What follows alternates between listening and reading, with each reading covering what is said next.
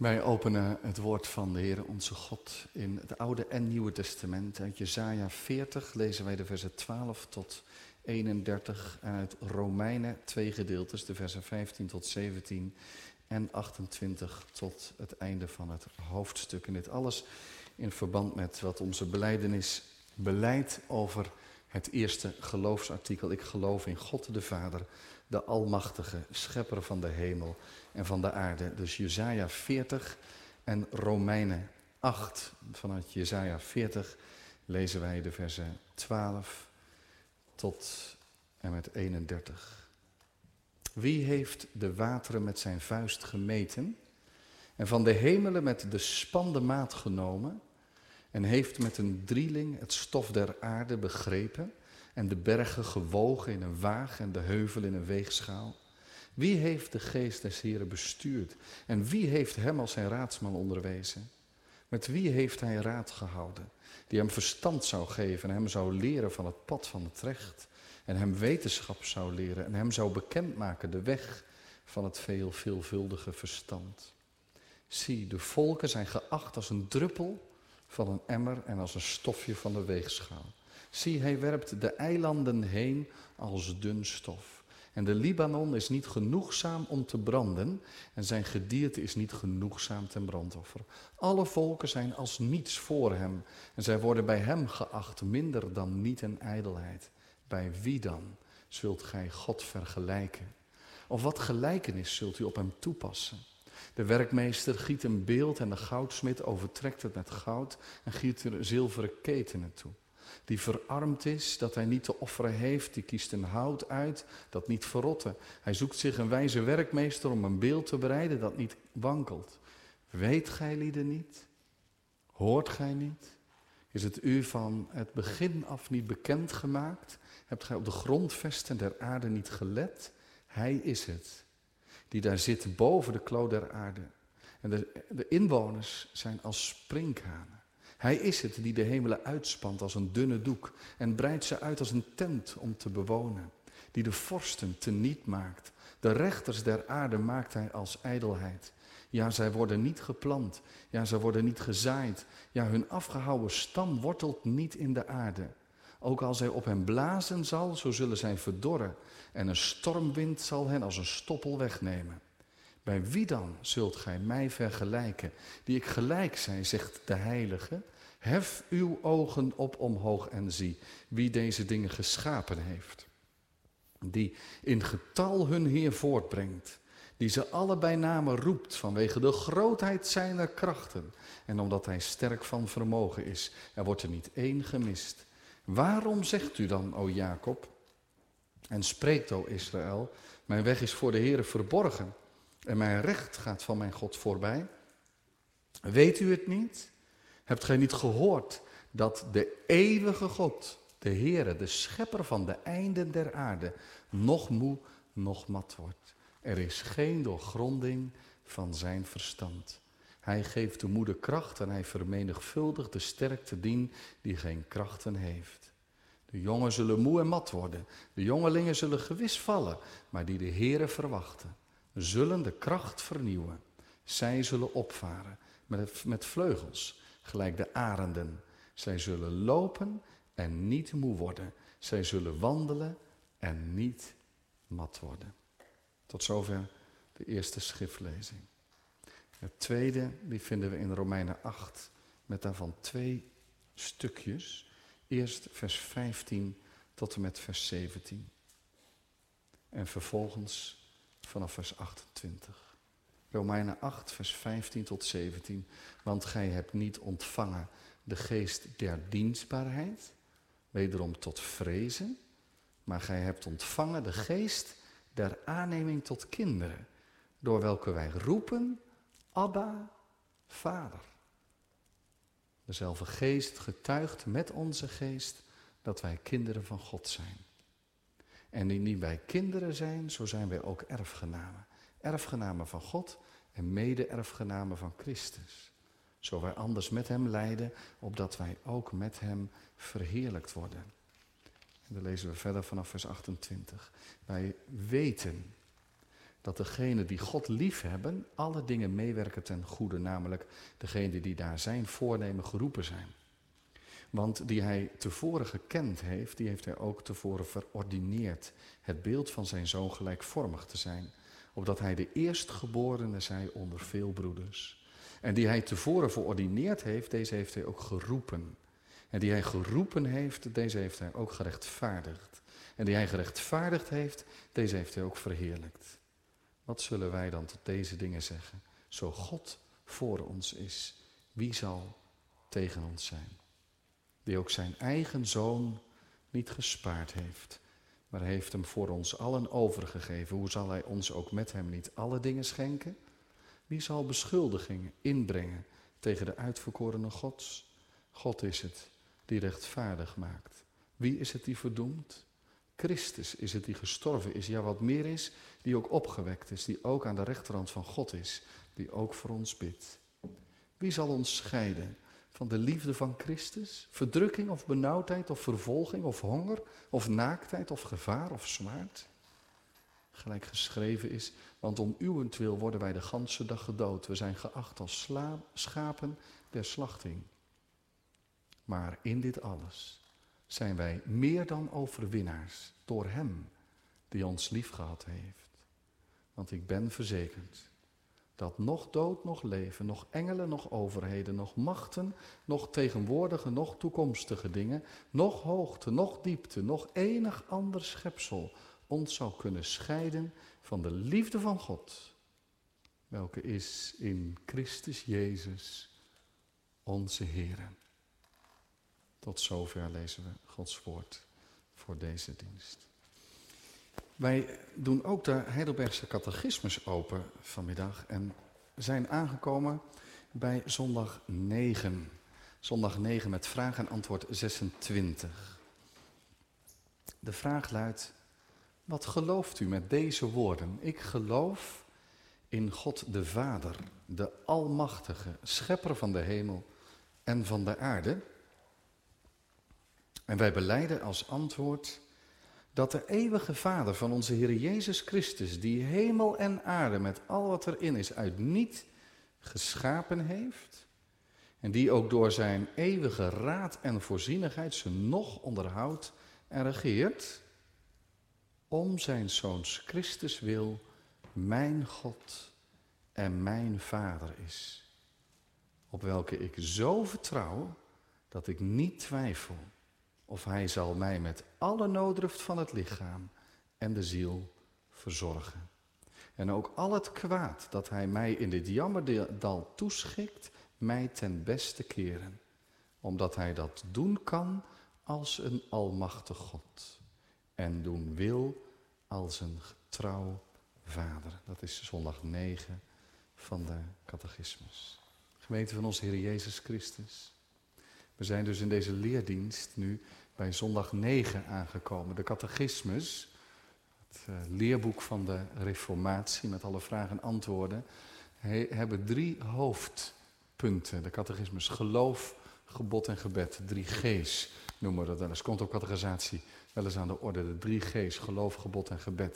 Dat is heel gebruikelijk in de catechisatie, omdat dat misschien wel de drie belangrijkste dingen zijn wat het geloof betreft. Geloof, wat is geloven? Het gebod, tien geboden en het gebed, het onze Vader. En deze drie komen alle drie aan de orde in de Heidelbergse catechismus. En als de Heidelbergse catechismus het geloof, een van die drie G's, uitlegt, dan gebruikt de catechismus, de catechismus is een beleidenis van ons, weer een reeds bestaande beleidenis. En dat is het apostolicum, of het credo, of de twaalf artikelen van het geloof. De apostolische geloofsbeleidenis. We hebben er best wat namen voor, die al veel ouder was dan de catechismus die in de 16e eeuw opgeschreven is. Dus het geloof, wat wij geloven, de inhoud van ons geloof, wordt omschreven in de apostolische geloofsbelijdenis. Die apostolische geloofsbelijdenis, zo heeft u wellicht al gehoord onderweg naar zondag 9, is waarschijnlijk ontstaan uit een oude doopbeleidenis. Niemand weet precies hoe dat gegaan is. Maar duidelijk is wel dat de apostelen uitgingen om eh, de wereld in te gaan met het evangelie van de Heer Jezus en te verkondigen dat in Hem redding was. En dan zouden ze gedoopt worden in de naam van de Vader, de Zoon en de Heilige Geest. De drie, de Vader, de Zoon en de Heilige Geest, komen we ook in de apostolische geloofsbeleidenis heel duidelijk tegen. Daarom denkt men wel dat de apostolische geloofsbeleidenis ontstaan is uit een vroege doopbeleidenis. Je moest drie vragen beantwoorden. Gelooft u in God de Vader? Gelooft u in God de Zoon? Gelooft u in God de Heilige Geest? En gaandeweg is dat wat uitgebreid en zijn daar dingen bijgenoemd die echt horen bij de kern van het christelijk geloof. Daarom verbindt het beleiden van de twaalf artikelen ons ook met christenen wereldwijd. Het is hetzelfde geloof in God de Vader, de Almachtige Vader, de Schepper van hemel en aarde. En wij geloven in zijn Zoon, Jezus Christus, die zijn enige geboren Zoon is, maar onze Heer. En wij geloven in de Heilige Geest. Daar heeft u, daar heeft u de vorige keer bij stilgestaan, de driedeling van de catechismus. Waar zondag 8 van zegt, als je er zo naar kijkt, dan hebben we het over de Vader en de schepping. Kijk maar naar artikel 1. De Zoon en de verlossing, artikel 2 tot en met 7. De Geest en de heiligmaking. Daarom gaat het bij de leer van de Heilige Geest ook niet alleen over artikel 8, maar over artikel 8 tot en met 12. Want je zou eigenlijk kunnen zeggen, dat is het geheim van de drie-eenheid. Dat God zich openbaart als God de Vader.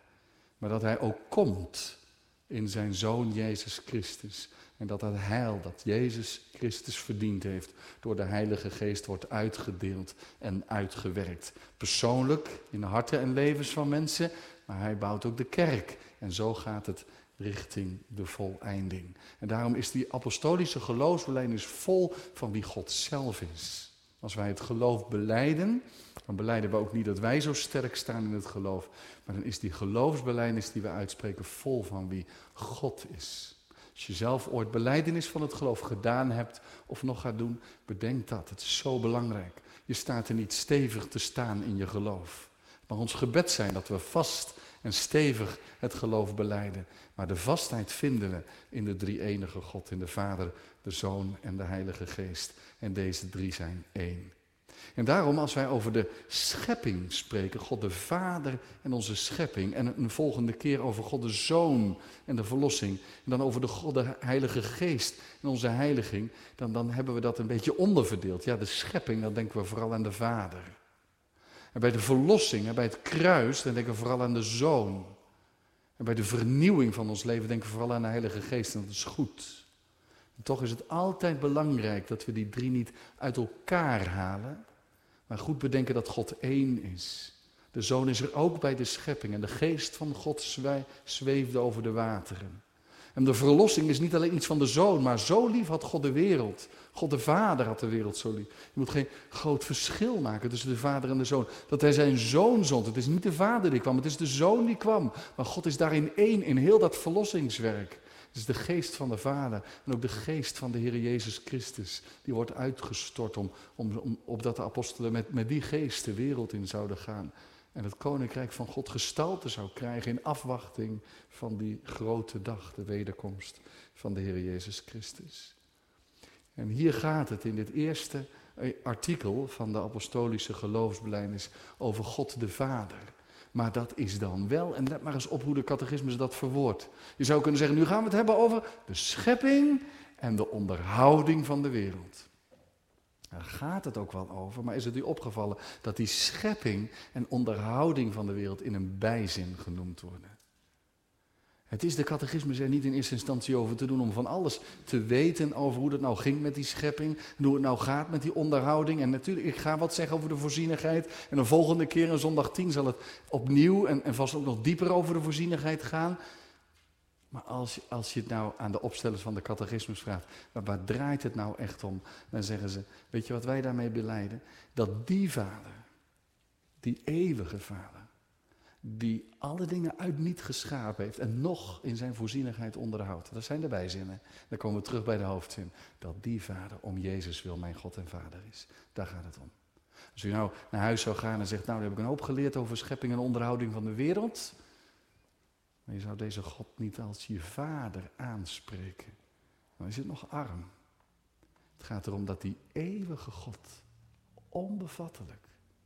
Er is geen zo zegt onze eerste schriftlezing, geen doorgronding van zijn verstand. Dat die God door zondige kleine mensen als wij aangesproken wil worden met Abba Vader. En als we het over de voorzienigheid hebben, is dat vaderschap van God ook zo belangrijk. Want we kunnen het niet doorgronden. Voorzienigheid. Dat wil ook zeggen, God voorziet. God zal erin voorziet. God zorgt. Hij bestuurt alle dingen. Maar nog liever zeggen we, hij voorziet. Het zal ons aan niets ontbreken, omdat de Heere onze herder is. Romeinen 8 zegt, zonder dat we alles klein krijgen en begrijpen, hij is het die alle dingen doet meewerken ten goede. Maar wat begrijpen we daar weinig van? We krijgen niet klein hoe God alle dingen bestuurt en er toch zoveel ingaat tegen zijn wil. We moeten dat ook niet klein proberen te krijgen. Het past niet in ons verstand. Hoe vaak ik die vraag wel niet krijg, als God dan alle dingen leidt, waarom is er dan zoveel lijden in de wereld? Of waarom stond er een boom in het paradijs, in die hof, en dat de zondeval mogelijk was? Die ging toch tegen God in? Heeft God dat dan niet gewild? Het zijn grote en moeilijke vragen. De oplossing is niet dat je God van zijn almacht berooft en zegt, ach, zoveel leed in jouw leven, God huilt met je mee. Het is wel mooi, ja, in al hun benauwdheid was hij benauwd, zegt Jezaja 60. Wat is dat een diepe en rijke tekst. Maar hij heeft wel alle dingen in zijn hand. Onze schepper heeft zijn handen niet afgetrokken van zijn schepping. Hij zorgt er nog voor. En dat wil zeggen dat hij ook voor mijn leven zorgt en mijn leven leidt. Ik begrijp dat niet. Aan de andere kant, je mag God niet van zijn almacht beroven. Aan de andere kant moet je ook niet, misschien is dat een beetje een lastig woord, maar ik noem het toch maar even, in een soort monisme terechtkomen. Ja, deze catechismeszondag zegt dat ook de moeilijke dingen ons uit Gods vaderlijke hand toekomen. Dat is een moeilijke zin. Maar dat wil eigenlijk zeggen dat de gelovige zelfs tot in de diepste moeite van het leven nog mag zeggen, en ik ben nog steeds in vaders hand. Er is geen plekje zo donker, of de Heere heeft er de macht over. Dat beleiden we. Maar ondertussen staan we voor levensgrote vragen. Hoe, hoe, gaat dat dan? Wil God het kwaad? Nee. Wilde God dat Jozef naar Egypte verkocht werd? Nee, het is een groot kwaad. En toch gebruikt de Heer het om de wereldgeschiedenis te besturen. En kan Jozef later zeggen, jullie hebben het wel ten kwade gedacht, maar God heeft het ten goede gedacht. Wonderlijk. Je krijgt het niet klein. God wilde de zonde niet. Dwars daardoorheen gaat hij zijn naam verheerlijken. De grote schepper aller dingen ziet uit het ongenaakbaar licht, maar doet meer. Hij zorgt ook. De Heer Jezus heeft gezegd, er zal geen haar van je hoofd vallen zonder je hemelse Vader. Tot zoveel details gaat dat. Gods zorg over je leven. En tegelijk, ik zei het al, de vragen krijgen we niet klein. Als er vanavond iemand uitgeleid en die breekt wat, dan hoeft niemand te zeggen, oh, dit wilde God met je leven. En ondertussen mag je weten, er gebeurt niks zonder die hemelse Vader. Hoe zal dat dan zijn? Ik zei net, we moeten niet in monisme vervallen. Romeinen 8 zegt juist, de schepping is aan de zinloosheid onderworpen. Zoals het nu is, is het niet hoe God het wil hebben. Het gaat ergens naartoe. Daarom is het zo'n verlangen in Romeinen 8 dat eens die kinderen Gods geopenbaard zullen worden. En de schepping die als in barensnood is. En God regeert en je leven is in zijn hand als je zijn kind mag zijn. Hoef je geen zorgen te maken. Maar het gaat nog door de moeite en de ellende heen. Maar dan, als die grote dag aanbreekt, dan zal de verlossing volkomen zijn. Deze manier, volgens die trouwe zorg, gaan we stilstaan bij het vaderschap van God. Wat bedoelen we als we God vader noemen? Misschien denken we dan direct aan wat wij op deze aarde aan vaderschap voor ons zien. Een vader van kinderen. Vaderschap en bescherming, geborgenheid en goede zorg horen bij elkaar. En toch moeten we niet redeneren van aardse vaders naar de hemelse vader. Liever andersom. In Lucas 11, misschien kent u dat gedeelte wel, dat gaat daar over het gebed. Zal een vader als zijn kind om een brood vraagt een steen geven? Kent u dat gedeelte? De steen en het brood kan erg op elkaar lijken, maar welke vader doet het nou die dan een steen zou geven dat het kind de, de tanden daarop stuk bijt? Dat zal geen vader doen. Maar dan zegt de Heer Jezus, als u dan, die boos bent, dat wil zeggen zondig bent, beperkt bent, als een aardse vader, zo beperkt en zondig, als u dan uw kinderen het goede weet te geven, terwijl je een zondige mens bent, hoeveel te meer zal de hemelse Vader de Heilige Geest geven aan degenen die Hem bidden. God is goed. Hoeveel te meer. Zijn vaderschap is zoveel rijker en heerlijker dan het menselijke vaderschap. Ook dan onze ervaringen met aards vaderschap. Er zijn vaders die wel willen zorgen, maar niet kunnen. Die zitten met de handen in hun haar bij een ziek kind. Zeg, ik wilde dat ik iets voor je kon doen, maar je voelt je machteloos. God niet. Er zijn ook vaders die wel kunnen zorgen, maar het niet willen.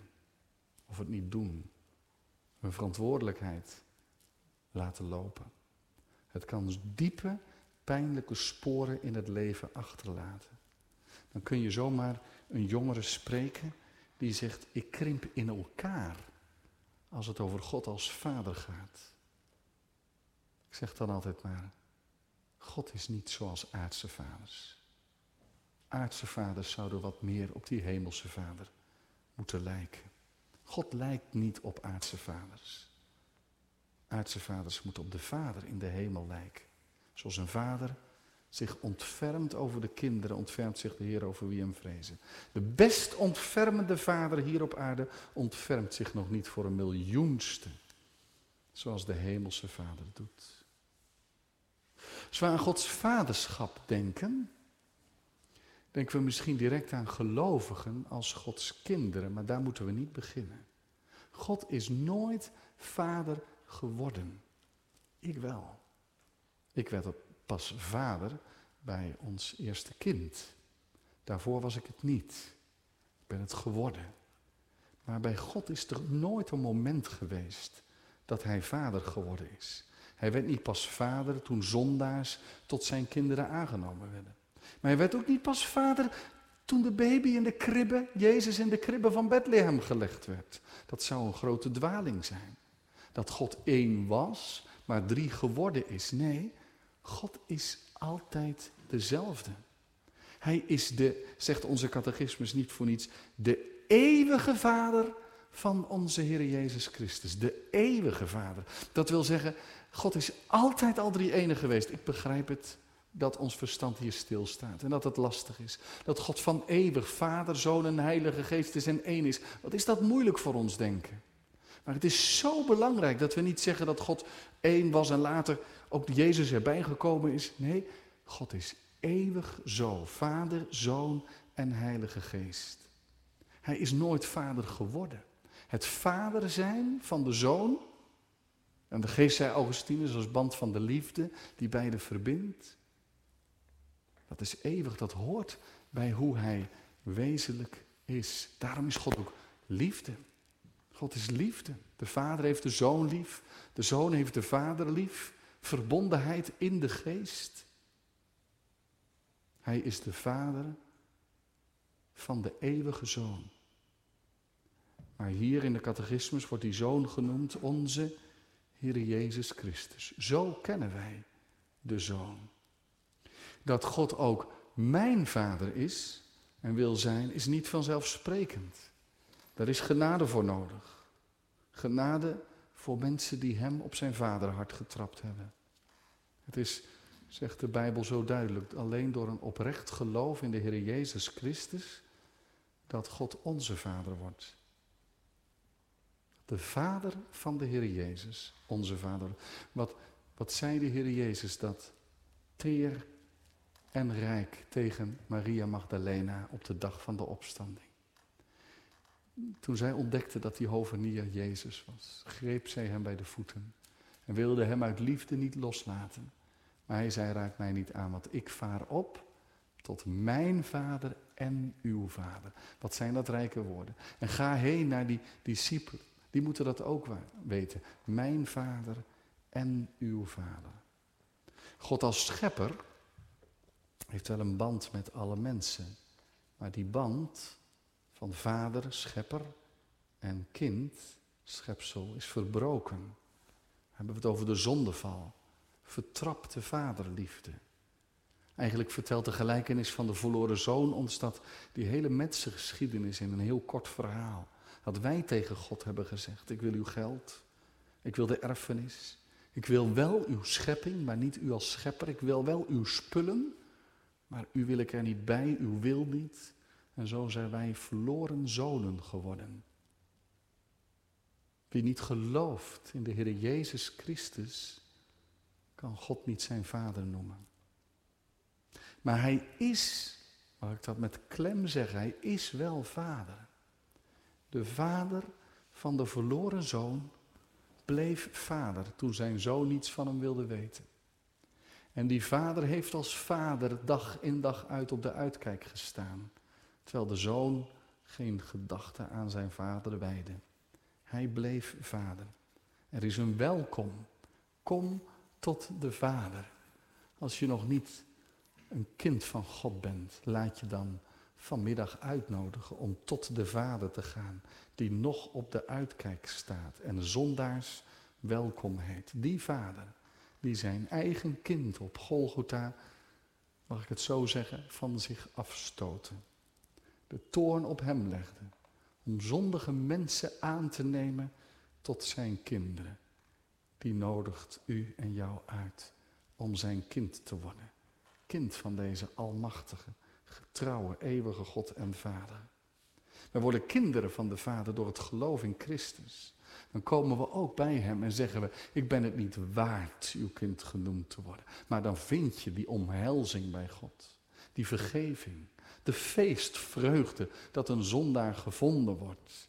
Het is het belangrijk, welke leeftijd u of jij ook hebt, dat je mag weten een kind van God te zijn. Een kind van deze vader, aangenomen tot zijn kind. En dat het blijkt in je leven. Het is het dan ook belangrijk dat je God ook vader noemt. Doet u dat in uw gebed? De Jezus leerde het zijn discipelen, onze vader. Daar verheugt God zich in. Als je zelf vader bent en een van je kinderen zou je zo niet durven aanspreken, zeg ik, nee, ik durf u maar geen papa of vader te noemen. Dat zou je diep raken. De geest leert het om te roepen. In diepe afhankelijkheid en in aanbidding. Abba, Vader, die eeuwige en heerlijke schepper, die onbegrijpelijk rijke God, is mijn Vader. Jongens kunnen soms zo mooi opscheppen over hun vader. Soms kan dat niet, helaas. Maar vaak is het prachtig als jongens dat doen en bleven ze het maar doen als ze wat ouder werden. En vader maar glunderen. Mijn vader, nou en dan komt er toch een sterk verhaal. Blijkt later ook wel een beetje mee te vallen. Die kan alles. Nu, Gods kind mag hoog opgeven over wat zijn of haar vader allemaal kan. Hij is een almachtige God. Een almachtige God en Vader. Dat moet ons niet brengen bij, ik zei al van er zijn onbeantwoordbare vragen. Hoe zit dat nou bij Gods almacht en dat de dingen tegen zijn wil gebeuren? Er zijn mensen die hebben daar dikke boeken over geschreven, ik laat dat wat liggen nu. We moeten ons niet meelaten nemen in onzinnige discussies. Kan God alles? Kan die dan een steen scheppen die hij zelf niet kan optillen? Dat soort gekkigheid. Kan God alles? Als je de Bijbel open doet, moet je zeggen, hij is almachtig. Maar God kan niet zichzelf verloochenen. God is geen God dat hij liegen zou. Hij kan niet ontrouw zijn. Hij kan niet tegen zijn eigen karakter ingaan. Hij kan niet en wil niet zijn heilige plan aan de kant schuiven. Hij kan ook niet mij uit de moeite bevrijden als dat tegen zijn eigen plan van heiligmaking in mijn leven in zou gaan. Kan God het? God kan alles. Maar het gaat erom wat God wil. Zijn almacht betekent dat zijn plannen zeker ten uitvoer gebracht zullen worden. Dat de het einde van, het doel van de wereldgeschiedenis niet onzeker is van we moeten nog maar afwachten of het goed afloopt, maar dat het zeker is. Er is een lied dat zingt wat zijn liefde wil bewerken, ontzegt hem zijn vermogen niet. Dat is het. Dat Gods almacht, die zorgt ervoor dat zijn liefde geen grenzen en geen beperkingen heeft. Wat zijn liefde wil bewerken, ontzegt hem zijn vermogen niet. Mag ik u mee terugnemen naar onze eerste schriftlezing, Jezaja 40, het begin van het troostboek van Jezaja. Israël zit in donkerheid en moedeloosheid. God vergeet mij, zeggen ze daar. En de Heere, die komt hen tegemoet als schepper. Een machtig hoofdstuk is het. Maar hij spreekt ze ook scherp aan. Hij is de schepper van alle dingen. En in vers 18 vraagt hij, bij wie zult uw God vergelijken? Wat voor gelijkenis zult u op hem toepassen? Vers 21, weet u het dan niet? Hoort u het niet? Is het u vanaf het begin niet bekend gemaakt? Hebt u dan niet erop gelet hoe machtig de aardige grondvest is? Is er dan geen schepper die almachtig is? Hij is het, vers 22, die daar boven de aarde uittroont. En wij inwoners zijn maar als sprinkhanen. Hij breidt de wolken uit als een tent, geeft sterren hun plaats. En dan vers 27. Waarom zegt u dan, o Jacob, en spreekt, o Israël, mijn weg is voor de Heere verborgen. En mijn recht gaat van mijn God voorbij. Hier is een volk van God wat in het donker zit en geen zicht meer heeft op die almachtige God en getrouwe Vader. God is ons vergeten. Hij heeft ons verstoten. Hij geeft niet meer om ons. Het kan je gevoel zijn als je door de moeite gaat. En gebeden lijken onverantwoord te blijken. Maar, zegt Jezaja hier in het hoofdstuk, kijk eens hoe God als de schepper alles zo wonderlijk heeft gemaakt. Kijk naar de machtige wonderen in de schepping. De kleinste moleculen. De grootsheid van het heelal. Je lichaam. Zo wonderlijk als het in elkaar steekt en functioneert. De bloesem. Wat bloeit en groeit. Dan mag je zeggen, dat heeft mijn vader gemaakt.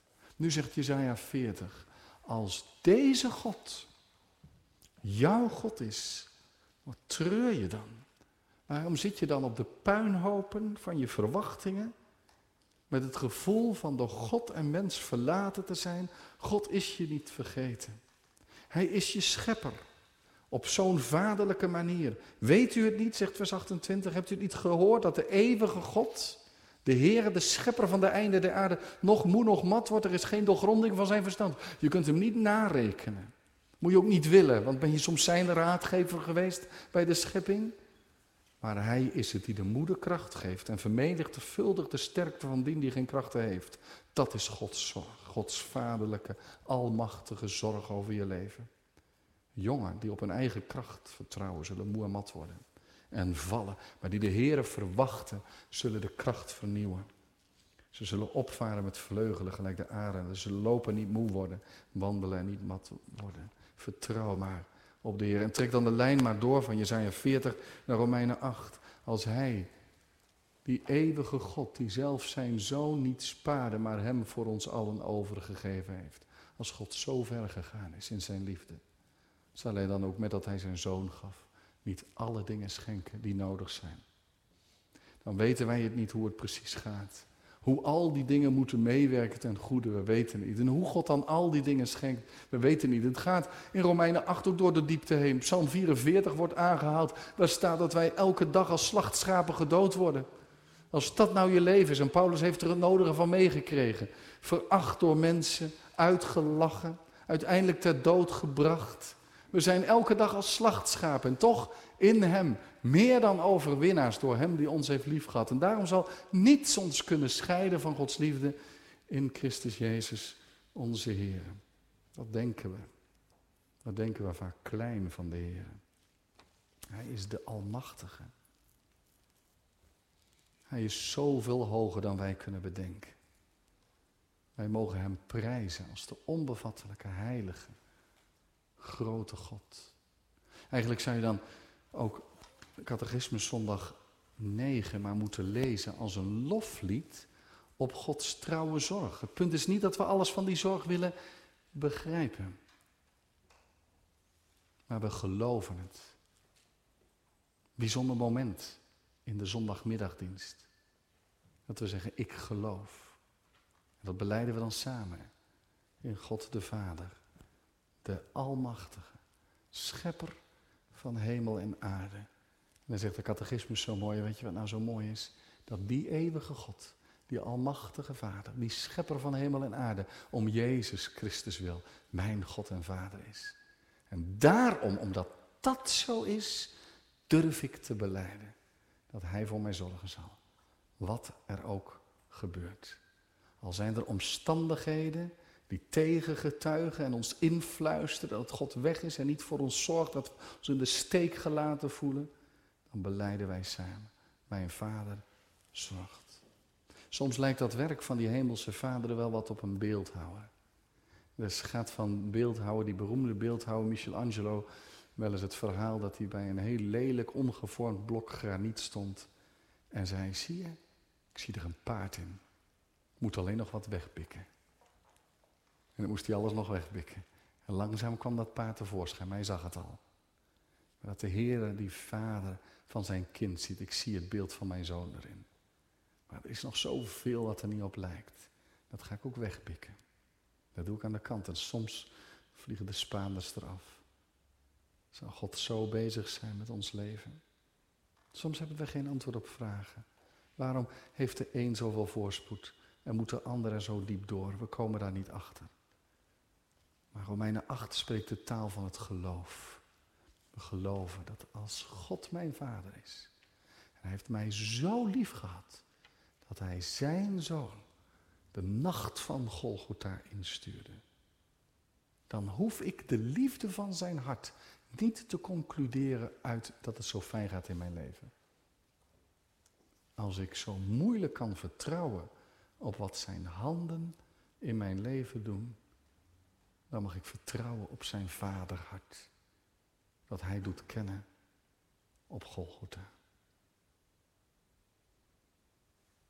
We kennen God door het geloof niet alleen als schepper, maar als de vader van onze Heer Jezus Christus. Hij heeft zijn liefde geopenbaard in Christus en in zijn kruis.